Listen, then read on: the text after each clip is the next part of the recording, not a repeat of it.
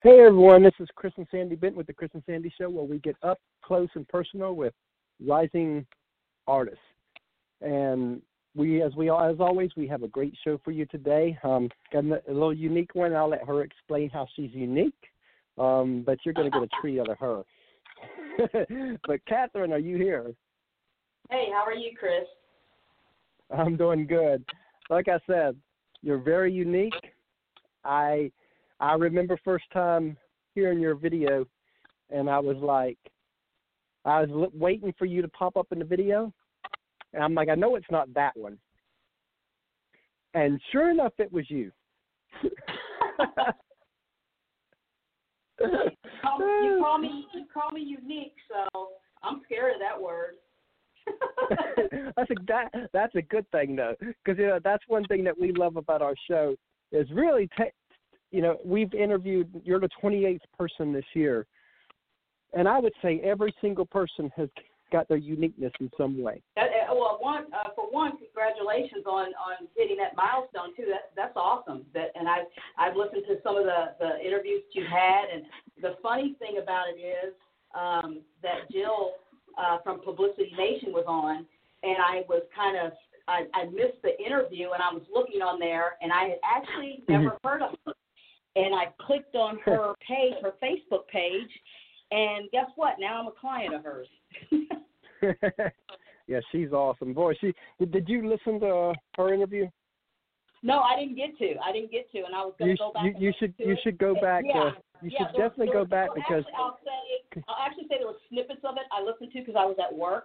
But uh, it mm-hmm. was funny that I told her that by way of you being on that show is how I found her to become her client. So I thought that was pretty cool how that connection happened.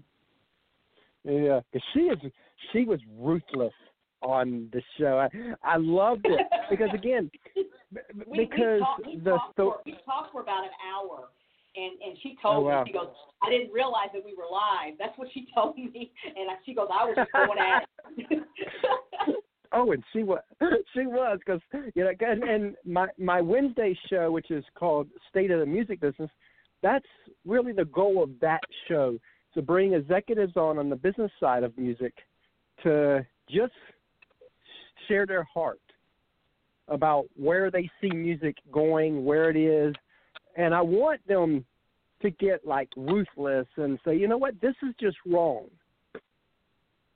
Yeah, yeah, you know, I mean.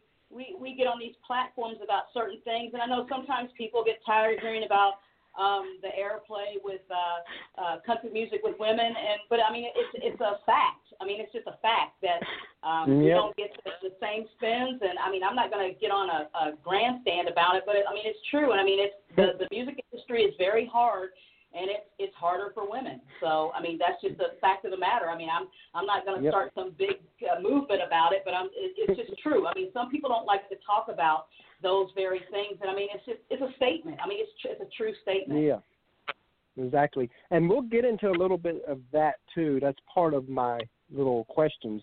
But before we could really get started, tell us a little bit about who you are. Um, tell us um, some of your hobbies outside of music. Just, just some of the fluff fluff stuff. Um, fluff, fluff stuff. I, I grew up in a, a small town, a little river town called Louisiana, Missouri, and uh, I never actually, the funny thing is I tell people all the time, I never really liked to sing whatsoever. I mean, when I was in, um, uh, when I was younger and I had to be in music class, I did everything I possibly could do to not sing. I said I had a sore throat or this and the other. But I was in band. I loved playing the saxophone. I was in marching band for four years. Um, I mm. thought about doing it. I thought about doing it in college, but I didn't. Um, but I loved sports. I, I did sports in high school, and I went to college, and I ran track. And I mean, it was just I, I loved growing up in my small town, and, and that's why the video that we did was kind of uh, about our, our hometown and, and, and the value of it and how much you know good comes from that town. And, and, you know, that's something I love what you did with the video and all that and the song, the video, which we'll get into more as we go on. That's sure. for later in the show. But I do want to say that I love to see artists um, who give props to their hometown because th- you don't see – I mean, you got Darius Rucker. He's, I mean, he's from Charleston. and almost every video has some type of shots from Charleston. I love that about him. He really, you can tell that he adores Charleston, which is where he grew up at. Um, but for the most part, you don't really see that out there. So I applaud for you going back to your roots. Oh, I, I, absolutely. I love it. And there's another artist named Jonathan Brady. He's from uh, in Missouri, Crystal City, Missouri, and he wrote an amazing song called Hometowns. And, and it's about pretty much about, you know, being from a small town. And it, and it is. It's so, mm-hmm. you know, it, it doesn't matter where you grow up, but I tell you what, it's something about a small town. I tell you, I mean, it really, man, mm-hmm. incredible. Yeah, there, there was a there was a sister duo. I hope I get their name right. Um, Ty Gurley, I think I got it right. I hope um, they are from North Dakota. Now that's too cold. Um, I I found them through a song that they that they wrote and sang called North Dakota, and it's all about North Dakota.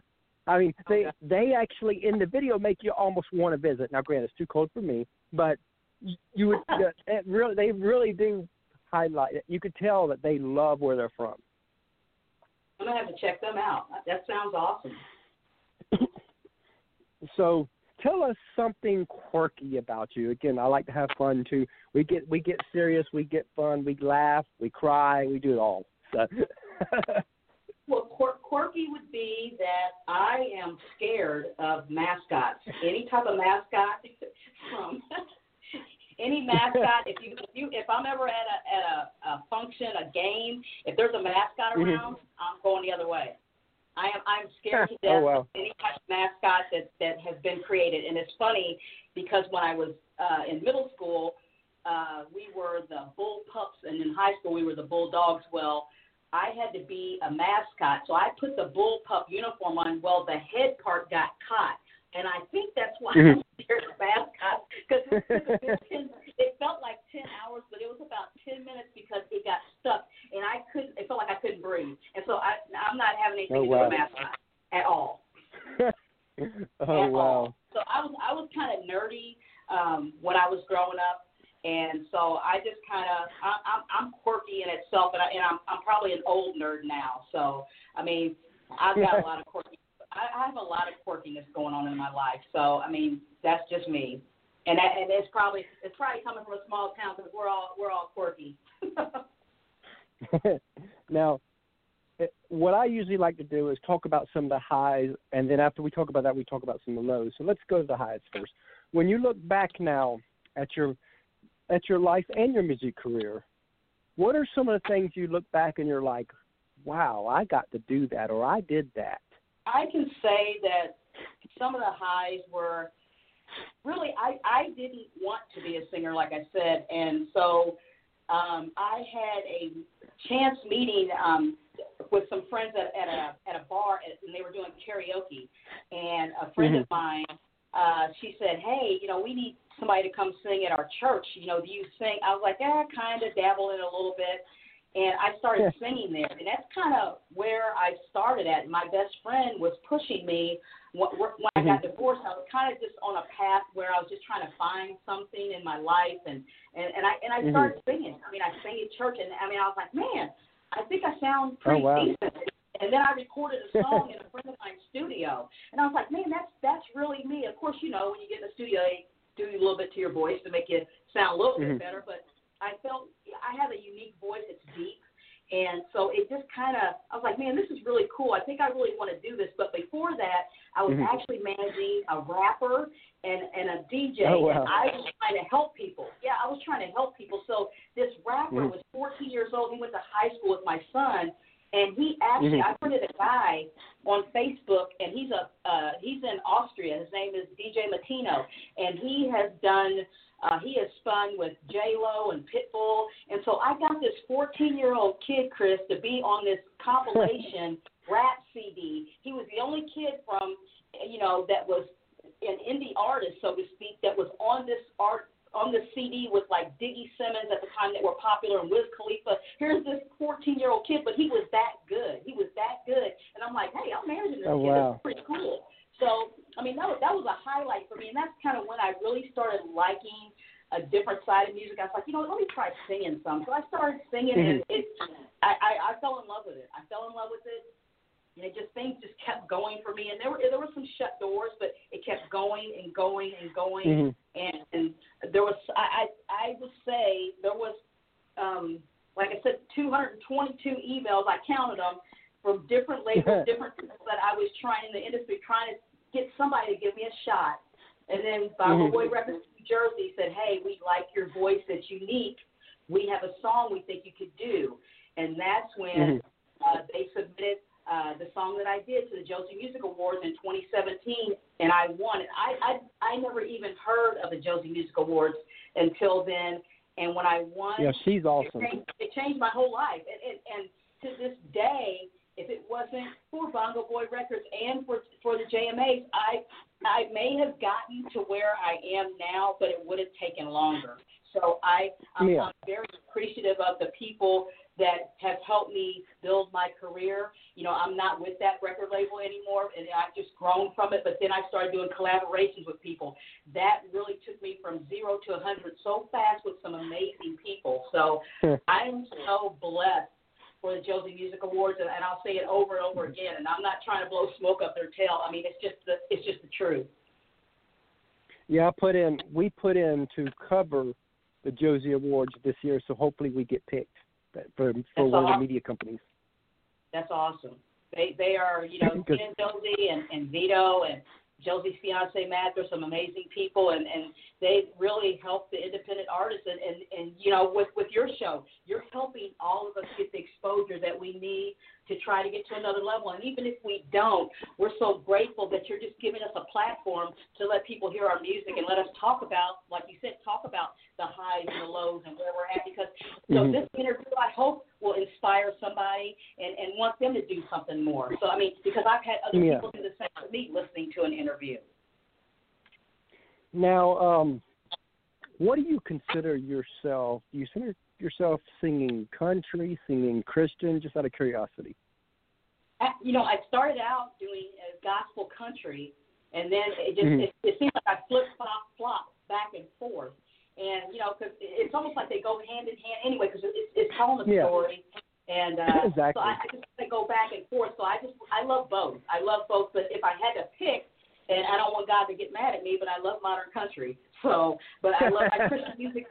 I love my Christian music too, because if it wasn't for that, I wouldn't be doing singing. I wouldn't. Yeah, because again, you know, you're, you know, I don't know of anybody out there that's like you. Um, I mean, of course, on the male version, you got Darius Rucker, you got Jimmy Allen, but I don't know anybody that's female. You don't. You don't see. Point. One thing you don't see is a a, a lot of, of African American females singing country music. You just don't. They're out there, but you, you don't. You don't hear about it. And so when I'm singing and, and people meet me for the first time, sometimes I can tell by the look on their face. They're like, "Oh, you're Kathryn," you know, because I don't think they knew that I was a black woman singing country music. So I mean, that's not a bad thing. That's yeah. In fact, that's probably what you would rather have, because you want that surprise element. Because that's how, again, and you want to, when and you want to I watch, you want to kind of, yeah, you want to kind of stand out a little bit different from the norm and just have your own little niche in life. So I, I mean, I, I love it. I think it's pretty cool, actually. And then to find out, you know, I'm fifty-four. Like, you're fifty-four. That's cool. So yeah. Yeah, because because that's almost like double odds against you between um, race, between um, being a little older, being female. Yeah, it is. I mean, you, you're like, you know what? It's going to take God, right? That's right. That's right. That's right. And, and, and it's true what people say, you're never too old because you're you're not. And, and, you know, I've been blessed the last three years to not only get a nomination, but to also win in different categories at the J M As, and I've won some other awards, too. That's awesome. And, but I always say something about my age and something about God, because it's true. I mean, if it wasn't for God, you know, it, this wouldn't be happening at all. But then, you know, Amen. age isn't anything. Age isn't anything but a number. I mean, I, I've met some amazing yep. people that have helped me and given me guidance, and so now I try to give that to them, because somebody has breathed it into me, so I want to push it out to other people. So as we've been talking about a lot of the highs, which, of course, you've got quite a bit of them now, let's I always like to flip the script, script a little bit, and let's go the other way. Um, tell us some of the lows, and I've read your little bio that you sent me, and let's go there, because I think, you know, one thing I want to do about our show, I don't want to just use our show to tell the struggles of chasing your dream, which I do want to talk about that, but I also want to talk about some of the struggles in life, because I want, when people listen, change the break. I want God to be able to work through my show, and somebody's listening and say, wow, they got through that, I can too. And that's what the show's really about, is to inspire the next generation, inspire the next person, inspire that person to say, I can do something with my life. I don't have to be music, but I can do something with my life. And that's why I do this show. So let's oh, talk about absolutely. some of the... And I, I, I'll tell you, you know, I, I was married for nineteen years, and I, I got divorced back in two thousand nine. And, you know, I was just kind of down on a lot of things in life, maybe a little bitter, maybe, I, you know, I don't know. And, um, and, again, I go back to what I was saying before about my best friend pushing me to go to church and just get involved and do some things and, mm-hmm. and just, you know, find God, you know. And, and it was through singing. It was through my God. God gave me my voice, you know, and, and it just I just grew from there. But, I mean, it was it was rough, you know, and I, I used to tell people that, you know, when I was married, you know, life was great. I had a full mm-hmm. plate of food. When I got divorced, the food was still there, but I had to move it around on the plate a little bit, and I still got full. You know what I mean? So it's just like, yeah. just because, you know, there's there's things that change in your life, and you may not have the same amount of food on that plate, but you mm-hmm. can shift it around and still fill your belly with it. So, you know, I just continue to grow. I continue to pray. I continue to find God. And, you know, I was at my, my home church at the time, Saint Charles Christian Church. I started singing there. Um, I, I really loved what was going on in that church. And, and I, I started growing a little bit more. And I was like, man, I really like to sing. You know, I went to a, a bigger church, and uh, at Harvester Christian Church, which is my home church now. But then mm-hmm. la- the, you know, the past year and a half has been hell with my, my daughter. Um, me and my oh, wow. ex-husband had adopted a little girl uh, when she was one and a half. Her name is Angel. We never changed her name, mm-hmm. and it's still an angel to us, but she, she, she's been a little devil at times, and we went through it, it, and like I said, it was a, I won't even call it a low point, it was a heart check, mm-hmm. and, and the heart check was the fact that my daughter at sixteen, that we had given her everything that she could possibly want. Sometimes you got to just take the blinds down and really look at what you're giving her, because with all that stuff we gave her, there was chaos, there was drug use, there was uh, running away from home. Mm-hmm. My, my ex-husband is a police officer. Here I have a police car oh, wow. in front of my house, you know, saying, you know, where's your daughter at? Coming in my house. I've got, you know, Division of Family Services coming in my house, looking in my fridge and doing all these different things. Oh, wow. And, you know, and like I said, my ex-husband's a cop. You know, how embarrassing at the at the time it was. But I'm like, you know what? We both realize it's not embarrassing. This is what God is trying to show us, and, and, and he put us through this storm for a reason, and we try mm-hmm. to do everything we could possibly do to prevent her uh, from from doing these things, and she continued to do them. She dropped out of school. She she, she lied to us. She she had people in, in her dad's house that wasn't supposed to be there. Um, she ended up in a shelter because we couldn't handle her. You know, here here our daughter mm. is. We, we had given her everything. She had just got a car for her sixteenth birthday. We He took the car back. He sold it. You know, here she is in a homeless shelter. She gets kicked out of the homeless shelter because she's fighting. Oh, she, wow. ends up at, she ends up at Job Corps down in the city of Saint Louis. She graduates with a trade, and thank God she got her high mm-hmm. school diploma. We did everything to prevent um, her from becoming pregnant because we knew she was sexually active, and she defied us and didn't take the thing, the, the, the, the device that she was supposed to be doing, and, and she got pregnant. And wow. here I am today. Wow. I get a call from her because she's going to be eighteen in June. I get a call today, mm-hmm. and she's dilated to three. So, you know, she's about to have the child here probably this weekend. So, I mean, that's as real as it gets. That, that's as real as oh, it wow. gets. She's due the middle of March, and she she calls me today, and she's living down in the city with her boyfriend and, and, and uh, the, his mother, and, and it's not good. It's not good where she's at, and we're trying to get her mm-hmm. back out here where we're at. I mean, it's, it's a hard situation, and, you know, and, and until you're a parent and you understand those storms and you've been in them, because I, mm-hmm. I, I, I, talk, I talk to people all the time like, oh, my God, I'm praying for you, I'm praying for you. And sometimes I, I, t- I have to take a step back and I'm like, did I really pray for them like I should have? Because mm-hmm. now I'm in that.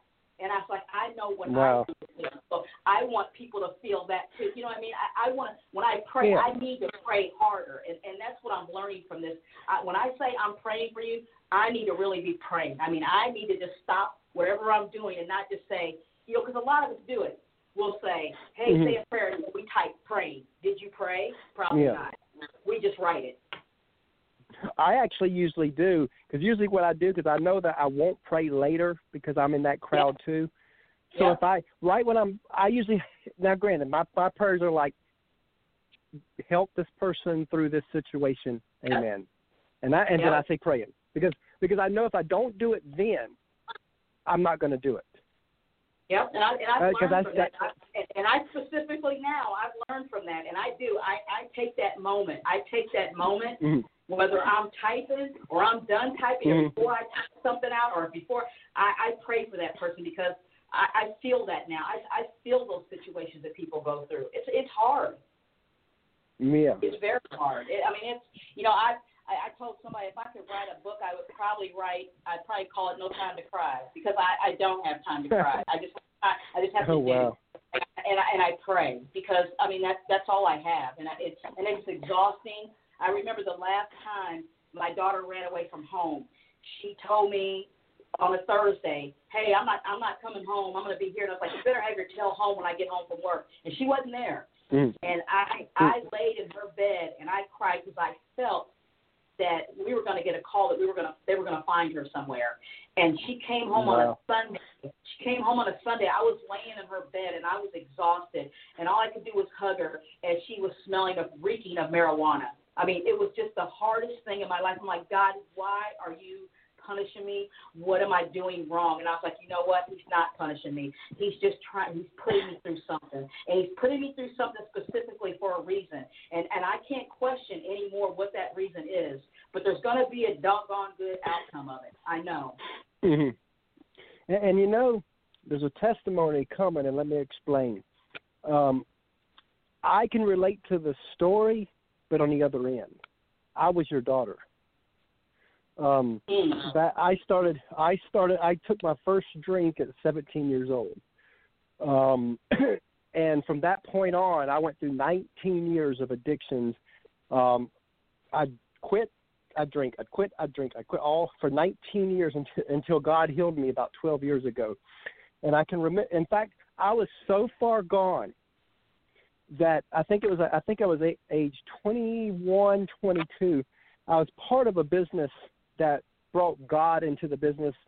And I remember I kept hearing on these audios that you'll never build this business big unless you turn it over to God.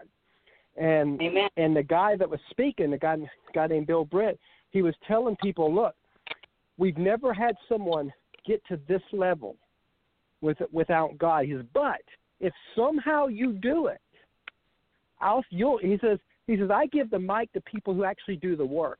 So if you feel like you did it without God, then you're, you'll still get this mic. And, and he joked, because he knew he knew nobody would ever take that mic.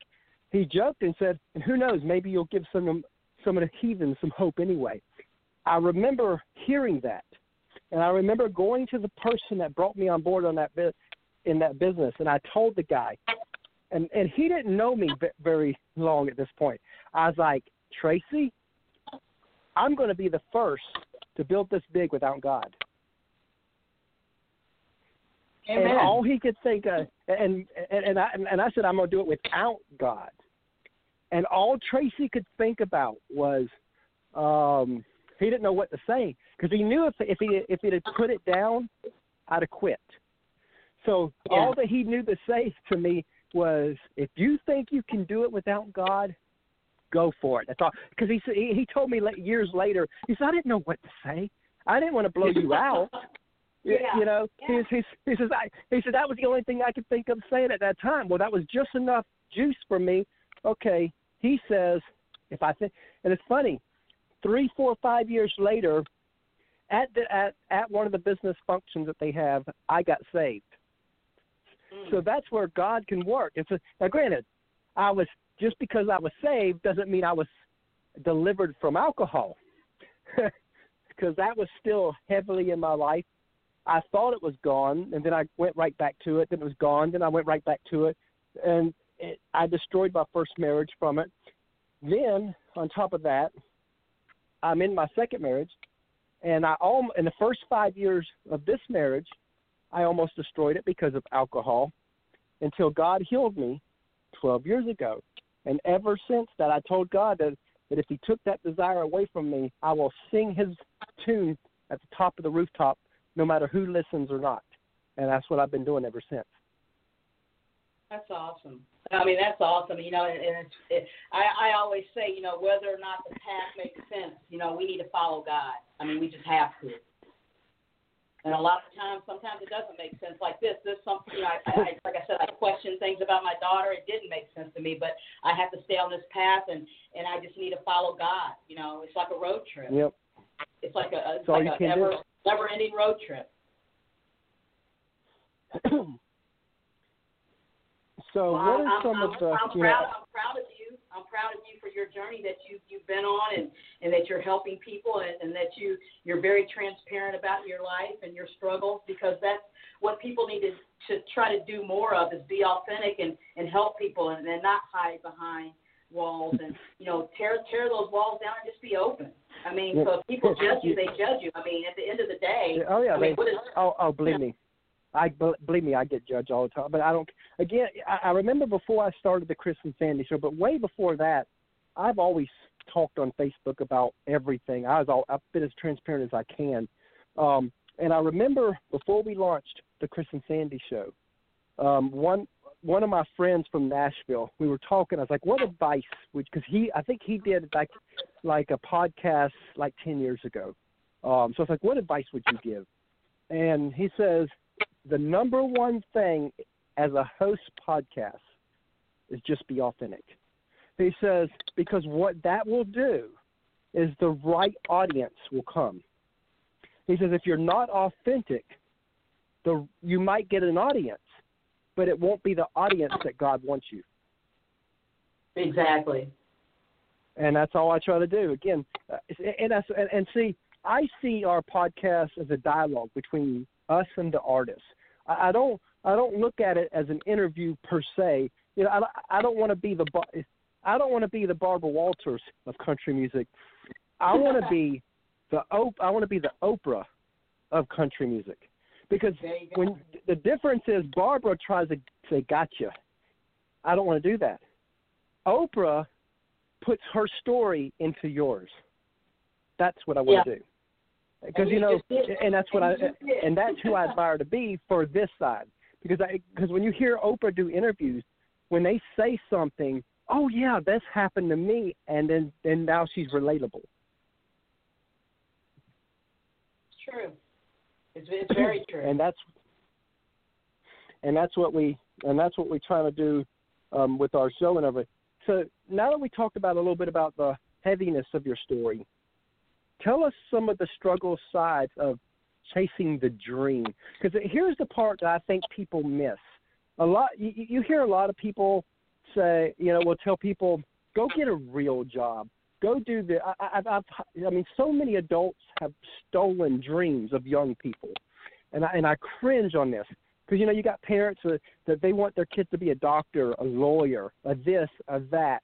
And I've got friends of mine, and I tell this on almost, I tell this story almost every episode, but I've got friends of mine that's been in their career for fifteen plus years, who if you sit down with them, they're miserable. And when you ask them why, it's because their parents pushed them this way, but this was not their passion. I always try to tell that story because I want parents to say, look, you don't have to agree with the route that your child is going. But you need to be there and say, you know what? If you think this music thing can work, I'll stand with you. And you know what? If you really believe they won't make it, well, when they fall, just be their shoulder. That's what they need. But not this, I told you so. And, and again, I, I, I, I watch Facebook, I watch these parents, and I get so frustrated because, oh, I, I just wish he'd give up on music. I wish he'd give up on this creative thing. You know, there's no money there.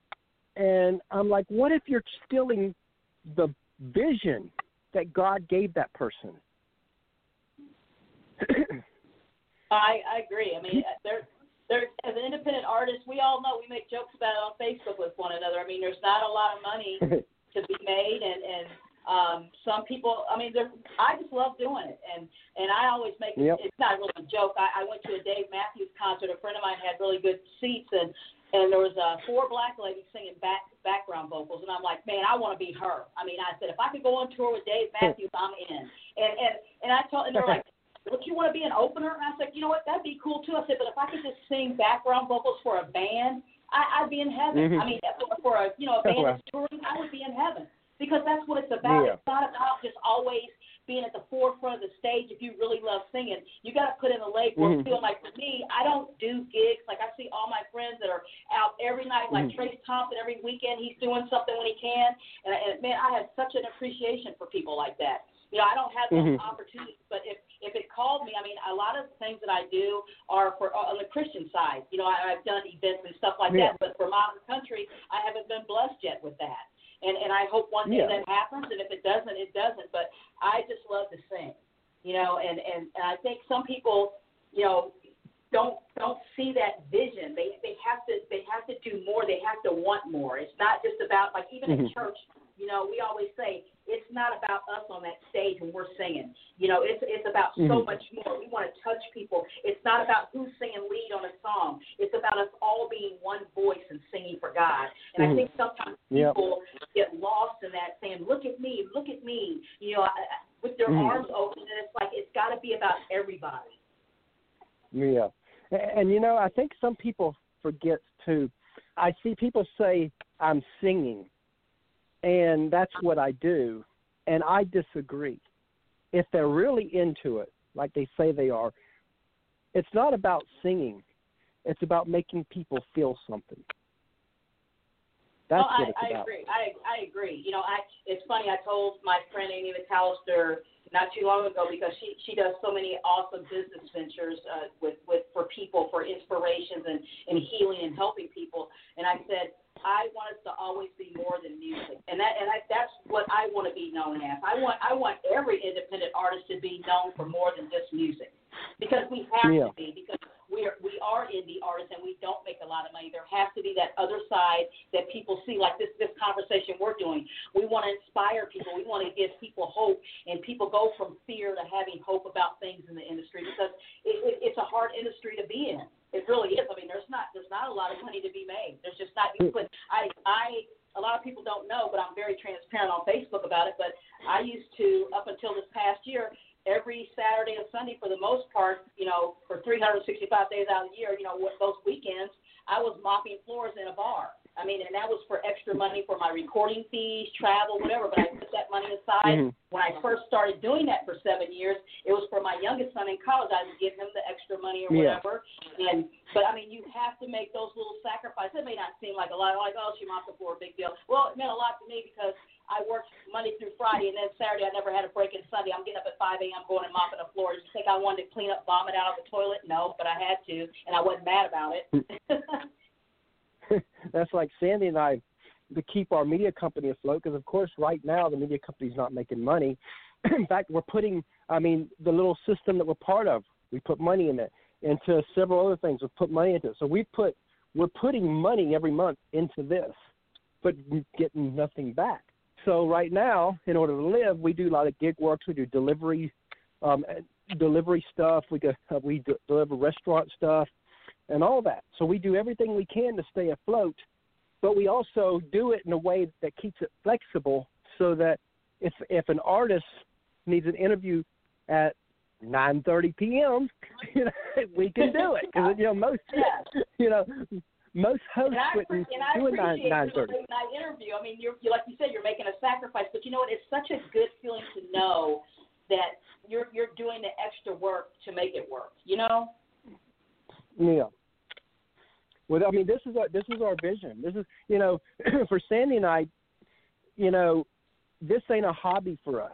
This is either we're gonna, you know, there's that song "Free and Easy" by Dirk Dirk Bentley, where that mm-hmm. talks about in the, in the song um, um, that I could make a million or wind up broke. Free and easy down the road I go. Every time I hear that song and I hear that line, I think of us, because that's where we are. We're either going to make this thing big, New Country Media, or we're going to flop because we ha- we don't have a plan B. I don't want a plan B. This is, you know, I remember Allison Steele when we interviewed her from Two Still Girls back in two thousand fourteen. I remember I asked her, what advice would she give up-and-coming artists? I'll never forget her an- answer. Back then, she was her and her daughter were full-time. so, so she said, this is going to sound funny coming from someone full-time, but I have to answer it this way. She goes, if your heart will allow you to do anything else outside of music, go do that and let music be a hobby. She says, She says, those of us that are full-time kills our body. We have to eat different than everybody else. We have to sleep different than everybody else. Our whole families have to sacrifice. She goes, everybody has to pay a price here. She goes, so if you're not ready to go all in, then go do something else. Don't, and just keep uh, just keep that this as hobby. She says, but if your heart won't let you do anything else outside of that, then go all in. And that's where we are. Or, you know, I really, I was one that liked music, but I didn't love music and all that. I was one of these big, when Cindy and I married, I was big into motivational um, tapes and all that. And I was one of them that believed if you listen to music in your car, you didn't, you weren't serious about success. So Sandy, and when Sandy and I married, she was just the opposite. She didn't, she didn't listen to any of this type of stuff, but she was hard, hard, hardcore country music fan. So we get married, there's a little problem. It's like Houston, we got a problem here because we both can't have our way. So we finally found a, com- a medium in the middle where we listen to fifty percent audio, fifty percent music. And that worked for us for a long time until she, I guess she rubbed off on me because now I'm all, I'm like, now granted, I still love my audios. We still grow our marriage through audios and videos and all that. So I still believe in all the motivational stuff, but I'm a huge music fan now. So she rubbed off on me. So I'm so much of a music fan now that I'm like, when when, when I remember when Allison said that back in two thousand fourteen, I'm like, that's where I am now. I don't know if I could do anything else now. New Country oh, yeah. Media either has to work or we'll just be the one go broke. It has to. But, that, you know, and that's where my, like, like I said, it's an awesome thing to, to do what you love and make those sacrifices. And, I mean, when I was mopping them floors, I was in there singing. So I thought, you know, to me it's like practice. You know, I'd go in there and mop the floor, and it didn't even take – it seemed like I was there fifteen minutes and I was there two hours. But, you know, I was sitting there singing the whole time. So, I mean, yep. it, it all worked out for me. That is awesome. And you know what? We're going to take a quick break, and then we're going to listen to your song, and we're going to talk about your song when we come back because I love the song. I love, love, love the song. Sounds good. How's that sound? All right, thanks. We'll talk to you in just a second. All right. Hey, everyone. We have partnered with another great podcast called the Sports Guys Podcast. You can find them over at the sports guys podcast dot com. The Sports Guys Podcast is a sports and country music podcast hosted by Brandon, Nick, and Andy. They cover sports on a state, regional, and national level with many of the biggest names in the sports industry. The Sports Guys also host a Backstage Pass music segment where they go behind the scenes and talk with some of the biggest artists in country music, everything from Texas country, Americana, as well as Nashville artists. The Backstage Pass provides a more in-depth look at the musicians' rise in music as they talk about their career and tell stories about their music to share with their fans. Many of the same guests will be appearing on our show as well. Again, you can find them over at the sports guys podcast dot com. It's a grand slam of sports and music. Please go over and check them out.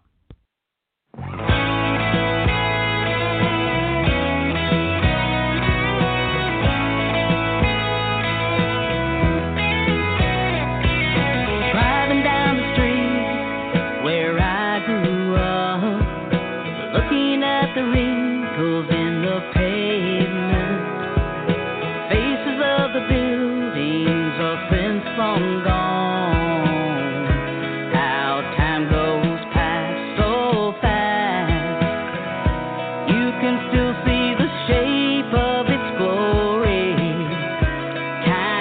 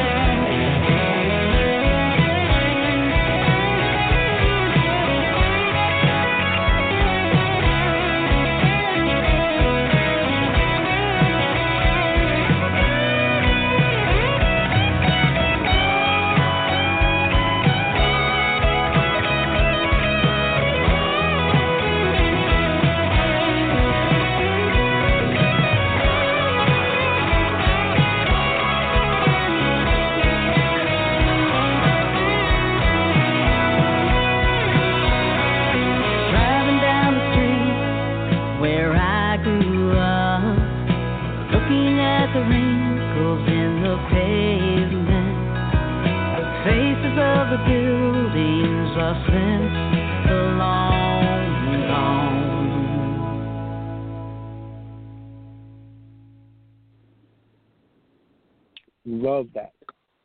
So what inspired that song?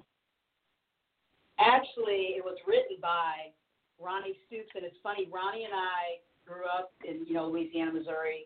He was actually from a smaller mm. town. It was called Boncelle, and he actually went to high we went to the same high school together. So that was kind of our town, but uh, it was, the funny thing was Ronnie was a rocker guy. He he was Mister Stud guitar player all through high school. I, I think he was born with a guitar in his hand, but he's a couple years older than me, so he was in a few grades uh, before me, and we actually connected. Um, there was a an event back in our hometown celebrating the history of our town uh, a couple years ago, and so we ended up doing a couple songs um, at the event back in our hometown. Actually, on our high school football field, we had a, a thing going on with the stage and all that good stuff, and so he kind of said, hey, we need to stay connected, and I said, yeah, man, we need to, and, and we laughed about how we never really talked in high school and stuff and, and all that, and so we just kind of stayed in touch a little bit, and so then uh, the, the Josie Music Awards came up, and they needed a guitar player to, they wanted to do something cool for the national anthem. And I said, I've got the perfect guy for you. Um, I said, maybe you could check him out. So I sent them some information about him, and he got to do his thing. So he got on the stage. And I mean, he, oh, wow. he, he tore it up. So the, the cool thing was, Chris, uh, we actually, me and my best friend and him and his wife, Stacy, we actually all stayed in the same hotel together. And so the day, I think it was the day after the show, we were getting ready to leave, his wife said, you guys really need to do a song together about your hometown. And we were kind of like, yeah, that'd be kind of cool. So when we left there, I it's probably, I don't even know if it was on the ride home I was texting him or maybe the next day, but I said, hey, do you have those lyrics yet? And we kind of laughed about it, but then the cool thing was he said he was having kind of a writer's block. He had some of it done, and then he said mm-hmm. he went and prayed about it. and he said everything just flowed. And I got those lyrics, and I couldn't believe it. And we went to Nashville, and he had been in recording studios before, but that was his first experience going to Nashville to record. And and he did mm-hmm. the instrumentation, you know, uh, the guitar parts in the song and stuff. And Daniel Dennis at Prime Cut Studio added all his magic. And I had uh, Angela Hurt on background vocals. And I tell you what, we were just amazed at how the song came out. And I was just blown away. The lyrics are so true, Chris, to everything about our hometown. And when mm-hmm. we did the music, I said, you know, I thought to myself, we need to do a music video, too. So we actually shot the music video first. And it kind of, you're supposed to usually do the song first, but the timing was goofy. So we actually shot the video first. And the guys at Peak Media here where we live, uh, they actually mm-hmm. did a heck of a job. I wrote the storyboard for it. And actually, that was my little cousin who played the little girl. And so, because I mm-hmm. always, when I was little, I tied a jacket around my waist and stuff. So I was trying to do, like, little cool things, what I did when I was growing up and kind of the things we both saw. But the, the lyrics that Ronnie did were just totally amazing. And it was about hope. You know, and that's what our town is. It's, you know, it was a small town. It used to be a thriving town many, many years ago, and it kind of lost its way economic-wise, but it was a great town to live in, and it still is. I mean, it, there's the struggles of a small town, but it, it, when uh-huh. people see the video, we had so many people. We had ten thousand views, I think, in a few weeks. I mean, it was it was incredible. Oh, wow. Maybe in Yeah, it, it was like ten thousand YouTube views. It was crazy. And then all the people that were, the older people, sending me private messages about it made me cry, it gave me hope. I loved growing up there. That's what we wanted to capture. That's exactly what we wanted to capture, is just people mm-hmm. having hope and being excited about growing up where they, where they were born. That is awesome. Um, I really love that the people pay tribute to, to their roots because, like I said, you know, I'm not saying people don't do it in this day and time, but you just see less of that. Yeah, you do. You do. And and I, I think we captured everything we possibly could um, with this video. And, and the song, like I said, is just amazing. And uh, we submitted it to the Josie Music Awards this year for uh, Video of the Year and for Modern Country Song of the Year. And mm-hmm. And it just showed the cool things about the town uh, that, that we remember. And the bridge, you know, we had this historical bridge that was built in nineteen twenty-eight. And the cool thing about that is I was adopted, and my my adopted father and mother, they, they were they were an older couple. And my adopted mm-hmm. father actually helped build that bridge. He was a part of the crew oh, wow. on that bridge. And uh, my my father, he was living today. He was born. Here's the funny thing. He was born in eighteen ninety-eight, and everybody's like, "No way!" So one of the funny things was when I was in high school, ran track, we would have to run the cemetery. So and it's kind of weird. I would say, "Look, there's my dad." You know, he was his his grave, but I wanted people to see he was born in eighteen ninety-eight, and so they were like, "Oh my gosh!" So, but I just thought that was kind of cool that that history of that town. My dad was a part of that. I, I thought that was just so awesome. Oh, wow. That is really cool. I love I love the stories. And that's what I think makes an artist. Is, um, you, you got singers and you got artists. An artist knows how to tell a story. And I agree. Because stories, I mean, I is, stories is what people feel. You know, you. I mean, have you ever been, been at a concert and and someone's on stage and you just didn't feel it. And then somebody else yeah. gets on stage and it just sends goosebumps down. That's an artist. I know, and that's, and that's what I try to do every time. You know, I don't feel like I'm trying to be a performer. I'm just feeling the music. And even when I'm worshiping in church, you know, people will come up to me and say, oh, I love, you know, I, I kind of, I cringe sometimes. They'll say, I love how you performed. I was like, oh, I wasn't performing. I was I was I was doing God's work, you know. I mean, I, I so when I'm up there, I'm I'm just feeling God. I'm not I'm not trying to I'm not trying to showboat. I'm not trying to do anything but be who I am and who God created me to be. And that's to try to inspire people and um and, and just just enjoy life. And and it's funny because uh you know I, I think you may know Trace Thompson. Um, he uh, he's he's, a, he's from Greenwood, Indiana, and he texted me mm-hmm. the other day. We were you know doing some, talking about some different stuff, and, and, and he had texted me. And a lot of times I'll take these text messages and I'll write them on a post-it note. I've got a lot of post-it notes, and I'll pull them out from time to time. But one thing he wrote me the other day was, he goes, "I love your happiness and how you embrace life. I'm very thankful for you." And and that right there, that that that says it all. You know, that, that, that's all I need from somebody like him. Him and his wife, Dana, are such awesome people, and I, I, I love them to death. And, and, you know, when I talk to people, other Christians, one thing I've learned through the years, I used to be one of them Bible thumpers, because when, when you're a new believer and all that and all that, you feel like everybody's got to hear this. Oh yeah, and you, you, you, you and you almost like and, and you almost and you yeah and you almost throw the Bible at, at them. Well, what I've learned through the years is if you're God inspired, people will ask. Yeah, and that's where and that's where now if someone comes to you and says, "Wow," like what you just like what you just read, you're just always got this full of light, full of joy. What is it with you? Well, now, guess what? They just opened the door for you to talk about God. Yeah. But if you went to that same person and says, God knows what you're doing, then they're going to turn away from God. And you see that all the time with the way people preach on Facebook. Again, nothing, if you got a platform, nothing wrong with preaching on Facebook. Oh, I'm okay with that. But you got to be careful that that you're not saving one person and you're pushing ten away. Exactly. Because then are you doing? Because then are you really doing God's work? I, I just, you know, you know. But if you show love, and you show that you're inspired, and you show that you're happy and you're joyous, and people see that you do go through life, but you go through it in a way that most people don't go through it, they're going to ask questions. They're going to want to live like you, and that's what it's all about. Oh, absolutely. And, you know, I always try to, not because I have to, it's because I want to. I always want to do more. It's not just about me, you know, um, once a month going to my church and, and singing on stage. I want to do more outside of church. You know, I volunteer at other churches and sing, but I also do, mm-hmm. the, you know, the cool things like the Operation Christmas Child and, and you know, mm-hmm. and different events and speaking at, you know, I just spoke at my church the last year about me uh, being adopted and telling my adoption story. And I, I love to inspire people, but I don't I don't push anything off on people. And I love when people message me and say, can you specifically pray for me today? Or can you pray for this person? I'm like, man, God is really working. God yep. is always exactly. encouraging me. He's always encouraging me. You know, we've all been lost in our lives, and God's still waiting for us. He, he's right there. Yes, he is. So here's a two-part question. You've probably been asked the first part before, but I bet you probably haven't been asked, you probably haven't been asked the second, but I love this question. Uh, is if you could co-write with anyone dead or alive, who would it be? And what would you write about? Hmm. If I could co-write with anybody, I would have to say,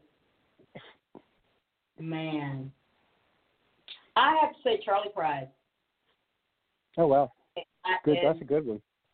I, I, I, you know, it's funny because, my, and I'll, I'll tell you why, because when I was growing up, uh, my mother, my adoptive father passed away when I was five years old. And so my mother, mm-hmm. my adopted mother raised me and my brother. So I thought forever, because my mother always played Charlie Pride on the radio, that he could have been my daddy. So because she just loved Charlie Pride. She didn't talk about anybody about Charlie Pride. I'm like, I wonder if he's my dad. And I just don't know it. I said, maybe there's some money I'm going to get when I get older. But I, I've always liked Charlie. I don't know what the song would be about. It would be a good country song, but maybe it would be about family. But, I mean, I, I've always loved mm-hmm. Charlie Pride. Now, if you had a magic wand and um, what you're about to say would come true, where would, where do you want to be in five years? And the reason I'm asking it this way, I always like to be clear. I on February eleventh um, this year was the five-year anniversary of us asking that same question to Kelsey Ballerini. And she's almost living to the T of what she said five years ago on our show. And, or what, I guess it wasn't the Chris and Sandy show then, it was New Country Buzz show. Um, but she but she all, is living almost to a T, because I believe what you put out is what you will come if you do the work. So if you had a magic wand, where do you want to be in five years? In five years, I want to be on a level of being a type of motivational speaker and also on just another level of my music, and all that being just molded together to be able to go on tour with somebody and maybe open for people and have a platform where I could be a motivational speaker for whatever whatever it is in life. But I would mm-hmm. love to just be able to go out and do things and not have to have a full-time job and just be out and embrace people and, and help churches that are, are, are broken and, and help build those mm-hmm. churches up and just do different things and, and, and help kids, too. I mean, I would love to do something where I could help children. And, and now that my mm-hmm. daughter is having a child, I want to be able to do something in, in that aspect, too. So there's so many. Yeah. That, that wand has to be a big wand because there's a lot of things that I know I need to do in a short amount of time because I'm at the end of my lifeline, so to speak. You know, I mean, I could live to be eighty years old, but the energy right now, for me, I feel like from fifty-four to about in my sixties is where is the hot spot for me. So there's a lot yeah. of stuff that I need to do in a short window of time. And life goes by yep. fast. So you, I may say sixty-something, but that sixty is going to come real quick. Yep. And, you know, that's awesome. And because we're a family show, we always have our little boy ask. He always likes to ask one question to the artist. So, she's, so Sandy's about to get him on because she's listening. She just can't really talk because of our little one right now. Yes, I'm popping up here to say I've been having to take care of our almost one-year-old tonight. She's wanting mommy tonight, but here's Christopher. All right. uh, hi, Kathryn. What's your favorite food? My favorite food? I like... Man, you know, I have a lot, Christopher. What, you know what? I'm going to turn, what's your favorite food? Uh, pizza. Mm, I like, what kind of pizza? Mm. Pepperoni? Cheese? He likes pepperoni. Yes. I like, you know what? I kind of like Chinese food, but then I like, I like other stuff too, so I really don't have... I used to like steak, but not so much. But I like pizza, too. So when I, you know, hey, Christopher. Yes, okay, bye. You're leaving? He's quick now. He is quick. Okay, bye. That's I, I funny. Love, That's... I love kids. You know what? If life you never like know. That, it's perfect. And you never know what's going to happen when you're live, right? Right. Okay, bye. I wasn't expecting that, but hey, you know. He always does it quick like that. He'll just say bye. So if you had a friend that was just starting out, what advice would you give them to hang in there with music? Uh, uh, something that I actually talked about, and I did a, a video, is about patience. That you have to be patient because for every door that was shut, I got madder and madder and madder as a hornet. And then when mm-hmm. I started thinking about it and God came in my life, I was like, it's going to come. And it, and it came and it, it just, it was tuck and roll, pop up, and I was gone. And if you can't be patient and if you think you're trying to chase some money, you better try to do something mm-hmm. else because it ain't about mm-hmm. the money. And, it, and, it's, and it's about, you know, relationships with people. And I, I'll tell you this mm-hmm. real quick. Uh, I met a guy, singer, and I hope you have him on, on your show. He, he probably has a very amazing story. His name is Terry Mackner. And mm-hmm. I met him backstage at the J M A's this past year, and he's a Christian. And the first thing he talked about was God. And I was like, that's that's, that's pretty awesome. Doggone cool. That's, that's pretty doggone cool. And I'm not knocking any country singer, because I know Trace Thompson talks about God a lot, too, but there's not a lot of guys that talk about God first. And, and he was back there, and we were just talking about Christ and, and cool things. And, and now him and I have become fast friends, and, and he's he's an amazing guy. And I've tried to help him, and he's like, "Oh my God, thank you so much." I said, "You don't have to thank me, brother. You know, I'm just trying. I'm just trying to do what somebody else has done for me. You know, Natalie Jean has helped me. You know, do some things. You know, gave, gave me guidance about the industry. So I'm I'm just trying to give that to somebody else. You know, and I, I want to spread Amen. That love to other people. So that's what you do. You got you got to spread the love with other people, because if you don't, You're not you're not going to make it in this business if you don't help each other, because I see so many people mm-hmm. that are so petty and they're all about themselves, and, and I try to stay away from that, you know. And um, and it's funny because uh, Trace's Trace's wife, you know, she had told me one time, she said, you know, we always hear God puts everybody in our lives for a certain reason, even the bad people, and that's true. I mean, it's really true, yep. And it helps you grow. And I and I'll never forget forget that. She texted me that one day, and it's so true. We mm-hmm. always hear God puts everyone in our lives for a reason, even the bad people.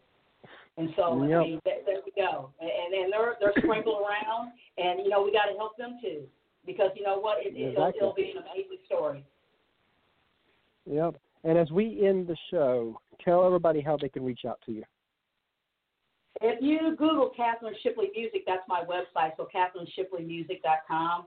And I have a Reverb Nation page, it's Kathryn Shipley as well. So if you, if you really just go to my website um, and, and click there, you can find everything about me and, and kind of what, I'm, what I have going on. I'm really excited about uh, becoming uh, on the roster with uh, Publicity Nation here.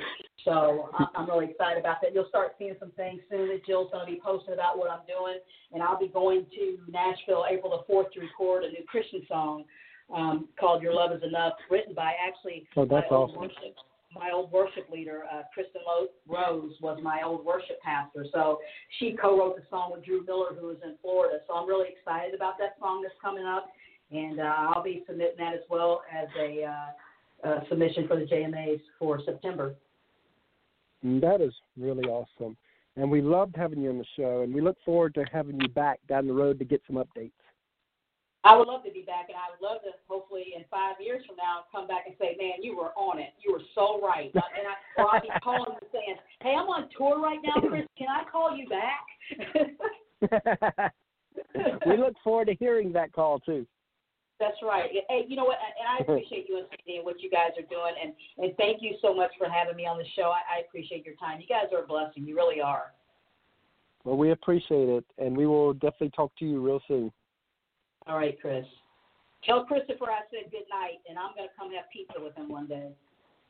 All right, we'll do, and you have a blessed night. You too. You take care. Hey, everyone. Hope you enjoyed the show today. Kathryn is really awesome. Go check her out. Go check her stuff out. Um, you can go to our website and check check some stuff out. Anyway, also go to new country buzz dot com. We got, we got over two hundred artist profiles in there. We've got over three hundred artist news pages within our site. So go check everything out, and we will see you tomorrow.